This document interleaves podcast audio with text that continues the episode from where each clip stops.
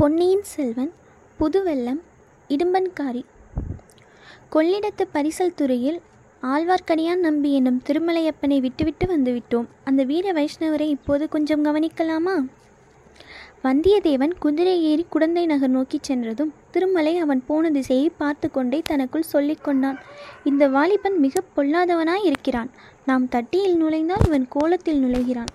இவன் உண்மையில் யாருடைய ஆள்? எதற்காக எங்கே போகிறான் என்பதை நம்மால் கண்டுபிடிக்க முடியவில்லை. கடம்பூர் மாளிகையில் நடந்த சதிக்கூட்டத்தில் இவன் கலந்து கொண்டானா என்றும் தெரியவில்லை. நல்ல வேளையாக குழந்தை சோதிடரை பற்றி இவனிடம் சொல்லி வைத்தோம். நம்மால் அறிய முடியாததை குழந்தை சோதிடராவது தெரிந்து கொள்கிறாரா பார்க்கலாம். என்ன சுவாமி அரச மரத்தோடு பேசுகிறீங்களா உங்களுக்கு நீங்களே பேசிக்கிறீங்களா என்ற குரலை கேட்டு ஆழ்வார்க்கடியான் திரும்பி பார்த்தான். கடம்பூரி கடம்பூரிலிருந்து வந்த வந்தியத்தேவனுக்கு குதிரை பிடித்து கொண்டு வந்த பணியால் பக்கத்தில் நின்றான். அப்பனே நீயா கேட்டாய்?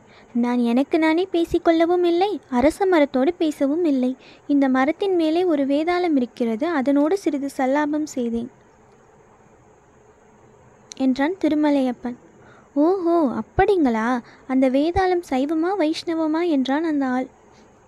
அதைத்தான் நானும் கேட்டுக்கொண்டிருந்தேன். அதற்குள்ளே நீ வந்து குறுக்கிட்டாய். வேதாளம் மறைந்து விட்டது போனால் போகட்டும். உன் பெயர் என்ன அப்பனே? எதற்காக கேட்கிறீங்க சுவாமி? நடுக்கொள்ளிடத்தில் படகு கவிழாமல் காப்பாற்றினாயே. அப்படிப்பட்ட புண்ணியவானாகிய உன்னை நான் ஞாபகத்தில் வைத்து கொள்ள வேண்டாமா? என் பெயர் என் பெயர் இடும்பன்காரி சுவாமி என்று இழுத்தாற்போல் சொன்னான். ஓ இடும்பன்காரியா? எப்போதோ கேட்ட ஞாபகமாய் இருக்கிறதே இடுமன்காரி அப்போது ஒரு விசித்திரமான காரியம் செய்தான். தன்னுடைய விருத்த கைகள் இரண்டையும் ஒன்றின் மேல் ஒன்றை குப்புரை குப்புறுத்தி வைத்துக்கொண்டு இரு ஓரத்து கட்டை விரல்களையும் ஆட்டினான். ஆட்டிக்கொண்டே திருமலையப்பனின் முகத்தை பார்த்தான். அப்பனே இது என்ன சமிக்ஞை? எனக்கு விளங்கவில்லையே என்றான் திருமலை. அப்போது இடும்பன்காரியின் கரிய முகம் மேலும் சிறிது கருத்தது. கண் புருவங்கள் நெறிந்தன நானா? நான் ஒன்றும் சமிக்ஞை செய்யவில்லையே என்றான். செய்தாய் செய்தாய். நான் தான் பார்த்தேனே. பரதநாட்டிய சாஸ்திரத்தில் திருமாலின் முதல் அவதாரத்துக்கு ஒரு அஸ்தம் பிடிப்பதுண்டு. அது மாதிரி செய்தாயே. திருமாலின் முதல் அவதாரம் என்றால் அது என்ன? எனக்கு தெரியவில்லை சுவாமி.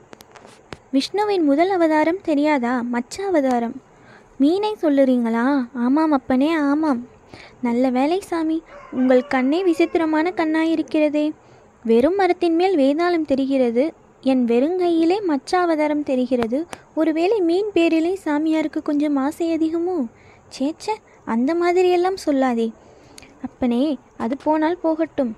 நம்மோடு படகில் ஒரு ச வீர சைவர் வந்தாரே அவர் எந்த பக்கம் போனார் பார்த்தாயா? பார்க்காமல் என்ன? பார்த்தேன். நான் குதிரை வாங்க போன பக்கம்தான் அவரும் வந்தார். உங்களை பற்றி திட்டிக் கொண்டே வந்தார். என்னவென்று என்னை திட்டினார்? உங்களை மறுபடியும் அந்த வீர சைவர் பார்த்தால் உங்கள் முன்குடுமையை சிரைத்து தலையை மொட்டையடித்து ஓஹோ அந்த வேலை கூட அவருக்கு தெரியுமா? உங்கள் திருமேனியில் உள்ள நாமத்தை எல்லாம் அழித்துவிட்டு திருநேற்றை பூசி விடுவாராம். அப்படியானால் அவரை கட்டாயம் நான் பார்த்தே ஆக வேண்டும். அவருக்கு எந்த ஊர் உனக்கு தெரியுமா? அவருக்கு புள்ளிருக்கும் வேலூர் என்று அவரே சொன்னாருங்க. அந்த வீர சைவரை போய் பார்த்துவிட்டு தான் மறுகாரியம். அப்பனே நீ எங்கே போக போகிறாய்? ஒருவேளை நீயும் அந்த வழி வரப்போகிறாயோ? இல்லை இல்லை நான் எதற்காக அங்கே வருகிறேன்? திரும்பி கொள்ளிடத்தை தாண்டி கடம்பூருக்குத்தான் போகிறேன். இல்லாவிட்டால் எஜமானர் என் கண்ணை பிடுங்கிவிட மாட்டாரா? அப்படியானால் உடனே திரும்பு. அதோ படகு புறப்பட போகிறது. இடும்பன்காரி திரும்பி பார்த்தபோது ஆழ்வார்க்கடியான் கூறியது உண்மை என்று தெரிந்தது. படகு புறப்படும் தருவாயில் இருந்தது. சரி சரி சாமியாரே நான் போகிறேன் என்று சொல்லிவிட்டு படகு துறையை நோக்கி விரைந்து சென்றான் இடும்பன்காரி பாதி வழியில் ஒரு தடவை திரும்பி பார்த்தான். அதற்குள் ஆழ்வார்க்கடியான் ஒரு விந்தையான காரியம் செய்திருந்தான். மலமளவென்று அந்த அரச மரத்தின் மீது பாய்ந்து ஏறி கிளைகள் அடர்ந்திருக்கும் இடத்துக்கு போய்விட்டான். ஆகையால் இடும்பன்காரியின் கண்ணோட்டத்தில் அவன் விழவில்லை. இடுமன்காரி நதியின் பரிசில் பரிசில் துறையை அடைந்தான். படகோட்டிகளில் ஒருவன் அக்கறைக்கு வருகிறாயாப்பா? என்று கேட்டான். இல்லை அடுத்த படகில் வரப்போகிறேன் நீ போ என்றான் இடுமன்காரி அட இவ்வளவுதானா? நீ வருகிற வேகத்தை பார்த்துவிட்டு படகை நிறுத்தினேன் என்று சொல்லி ஓடக்காரன் கோல் போட்டுக்கொண்டு ஓடத்தை நதியில் செலுத்தினான்.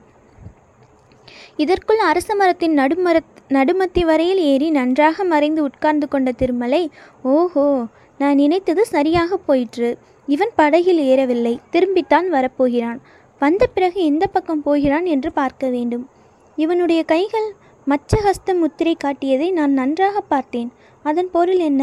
மீன் மீன் மீன் சின்னம் எதை குறிக்கிறது? ஆ மீன் பாண்டியனுடைய கொடியில் பொறித்ததல்லவா? ஒருவேளை ஆஹாஹா அப்படியும் இருக்குமோ? பார்க்கலாம். சிறிது பொறுமையுடன் இருந்து பார்க்கலாம். பொறுத்தவர் பூமி ஆழ்வார் பொங்கியவர் காடு ஆழ்வார். ஆனால் இந்த காலத்தில் பூமி ஆழ்வதை காட்டிலும் காடு ஆள்வதே மேலானது என்று தோன்றுகிறது. ஆனாலும் பொறுத்து பார்க்கலாம். இவ்விதம் அரச மரத்திலிருந்த அருவமான வேதாளத்தினிடம் திருமலை சொல்லிக் கொண்டிருந்தான். விரைவில் அவன் எதிர்பார்த்தபடியே நடந்தது. படகு இடும்பன்காரியை ஏற்றுக்கொள்ளாமலே சென்றது. இடும்பன்காரி நடுக்கரை நதிக்கரையில் இருந்தபடி அரச மரத்தடியை உற்று உற்று பார்த்தான். பிறகு நாலா திசைகளிலும் துளாவி பார்த்தான். ஆழ்வார்க்கடியான் எங்கும் இல்லை என்பதை நன்கு தெரிந்து கொண்டு திரும்பி அதே அரச மரத்தடிக்கு வந்து சேர்ந்தான். இன்னும் ஒரு தடவை சுற்றுமுற்றும் நன்றாய் பார்த்துவிட்டு அந்த மரத்தடியிலேயே உட்கார்ந்து கொண்டான். எதையோ அல்லது யாரையோ எதிர்பார்ப்பவன் போல் அவனுடைய கண்கள் நாலாபுறமும் சுழன்று நோக்கி கொண்டிருந்தன. ஆனால் மரத்தின் மேலே மட்டும் அவன் அண்ணாந்து பார்க்கவில்லை. பார்த்திருந்தாலும் திருமலை நன்றாக தம் திருமேனியை மறைத்து கொண்டிருந்தபடியால் மரத்தின் மேல் அவன் உட்கார்ந்திருப்பது இடுமன்காரிக்கு தெரிந்திராது. சுமார் ஒரு நாளிகை நேரம் இவ்வாறே சென்றது. திருமலைக்கோ கால்கள் மரத்து போகத் தொடங்கின. இனி வெகு நேரம் மரத்தின் மேல் இருக்க முடியாதென்று தோன்றியது. இடும்பனோ மரத்தடியிலிருந்து எழுந்திருக்கும் வழியாக தோன்றவில்லை. தப்பித்து போவது எப்படி? எவ்வளவு ஜாக்கிரதையாக மரத்தின் மறுபக்கத்தில் இறங்கினாலும் ஏதாவது சத்தம் கேளாமல் இராது. கேட்டால் இடும்பன்காரி உடனே பார்த்து விடுவான். அவனோ இடுப்பில் ஒரு கூரிய கொடுவாலை செருகிக் கொண்டிருந்தான். அதை தன் பேரில் அவன் பிரயோ பிரயோகிக்க மாட்டான் என்பது என்ன நிச்சயம்? வேறு என்னதான் செய்வது? பேய் பிசாசை போல் பயங்கரமாக சத்தமிட்டு கொண்டு இடும்பனின் மேலேயே குதிக்கலாமா? குதித்தால் தன்னை வேதாளம் என்று நினைத்து கொண்டு அவன் பயத்தினால் மூச்சு இழந்து விழலாம் அல்லவா? அல்லது தப்பித்து ஓட பார்க்கலாம் அல்லவா? அச்சமயம் தானும் தப்பி ஓடிவிடலாம். இவ்விதம் திருமலை எண்ணிய சமயத்தில் அவனுடைய சோதனை முடிவடையும் என தோன்றியது. ஓர் ஆள் தென்மேற்கிலிருந்து அதாவது குடந்தை சாலை வழியாக வந்து கொண்டிருந்தான். அவனுக்காகத்தான் இடுமன்காரி இத்தனை நேரமாய் காத்திருக்கிறான் என்று திருமலையின் உள்ளுணர்ச்சி கூறியது. புது ஆள் வந்ததை பார்த்ததும் அரச மரத்தடியில் உட்கார்ந்திருந்த இடும்பன் எழுந்து நின்றான். வந்தவன் முன்னால் இடும்பன் செய்த சமிக்ஞையை செய்தான். அதாவது ஒரு விரித்த புறங்கையின் மேல் இன்னொரு விரித்த கையை வைத்து இரண்டு கட்டை விரல்கள் ஆட்டி மற்ற ஹஸ்தம் பிடித்து காட்டினான். அதை பார்த்த இடும்பனும் அதே மாதிரி செய்து காட்டினான். உன் பெயர் என்ன? என்று வந்தவன் கேட்டான். என் பெயர் இடும்பன்காரி உன் பெயர் சோமன் சாம்பவன். உன்னைத்தான் எதிர்பார்த்து கொண்டிருந்தேன். நானும் உன்னை தேடிக்கொண்டுதான் வந்தேன். நாம் எந்த திசையில் போக வேண்டும்? மேற்கு திசையில்தான். எவ்விடத்துக்கு? பகைவனின் பள்ளிப்படைக்கு. திருப்புறம்பரம் அருகில் இறந்து பேசாதே. யார் காதிலாவது விழப்போகிறது என்று சொல்லி சோம்பன் சாம்பவன் நாலா பக்கமும் பார்த்தான். இங்கே ஒருவரும் இல்லை. முன்னாலேயே நான் பார்த்து விட்டேன் பக்கத்தில் எங்கும் ஒளிந்திருக்கவும் இடமில்லையே. கிடையவே கிடையாது. அப்படியானால் புறப்படு. எனக்கு அவ்வளவாக அவ்வளவு நன்றாக வழி தெரியாது. நீ முன்னால் போ நான் சற்று பின்னால் வருகிறேன். அடிக்கடி நின்று நான் பின்னால் வருகிறேனா? என்று பார்த்து போ. ஆகட்டும் வழி நல்ல வழி அல்ல காடும் மேடும் முள்ளும் கல்லுமாய் இருக்கும் ஜாக்கிரதையாக பார்த்து நடந்து வர வேண்டும். சரி சரி நீ புறப்பட்டு போ. காட்டு வழியாயிருந்தாலும் யாராவது எதிர்பட்டால் மறைந்து கொள்ள வேண்டும். தெரிந்ததா? தெரிந்தது தெரிந்தது. இடும்பன்காரி கொள்ளிடக்கரையோடு மேற்கு திசையை நோக்கி போனான். அவனுக்கு பி சற்று பின்னால் சோமன் சாம்பவனும் தொடர்ந்து சென்றான். இருவரும் கண்ணுக்கு மறையும் வரையில் ஆழ்வார்க்கடியான் மரத்தின் மேலேயே இருந்தான். எல்லாவற்றையும் பார்த்து கொண்டும் கேட்டுக்கொண்டும் இருந்தான். ஆஹா காலம் பொல்லாத காலம். எதிர்பாராத காரியங்கள் எல்லாம் நடைபெறுகின்றன. ஏதோ ஒரு பெரிய மர்மமான காரியத்தை தெரிந்து கொள்ள கடவுள் அருளால் சந்தர்ப்பம் கிடைத்திருக்கிறது. இனி நம்முடைய சாமர்த்தியத்தை பொறுத்து விஷயத்தை அறிவது. கடம்பூர் மாளிகையில் அரைக்குறையாகத்தான் தெரிந்து கொள்ள முடிந்தது. இங்கே அப்படி ஏமாந்து போகக்கூடாது.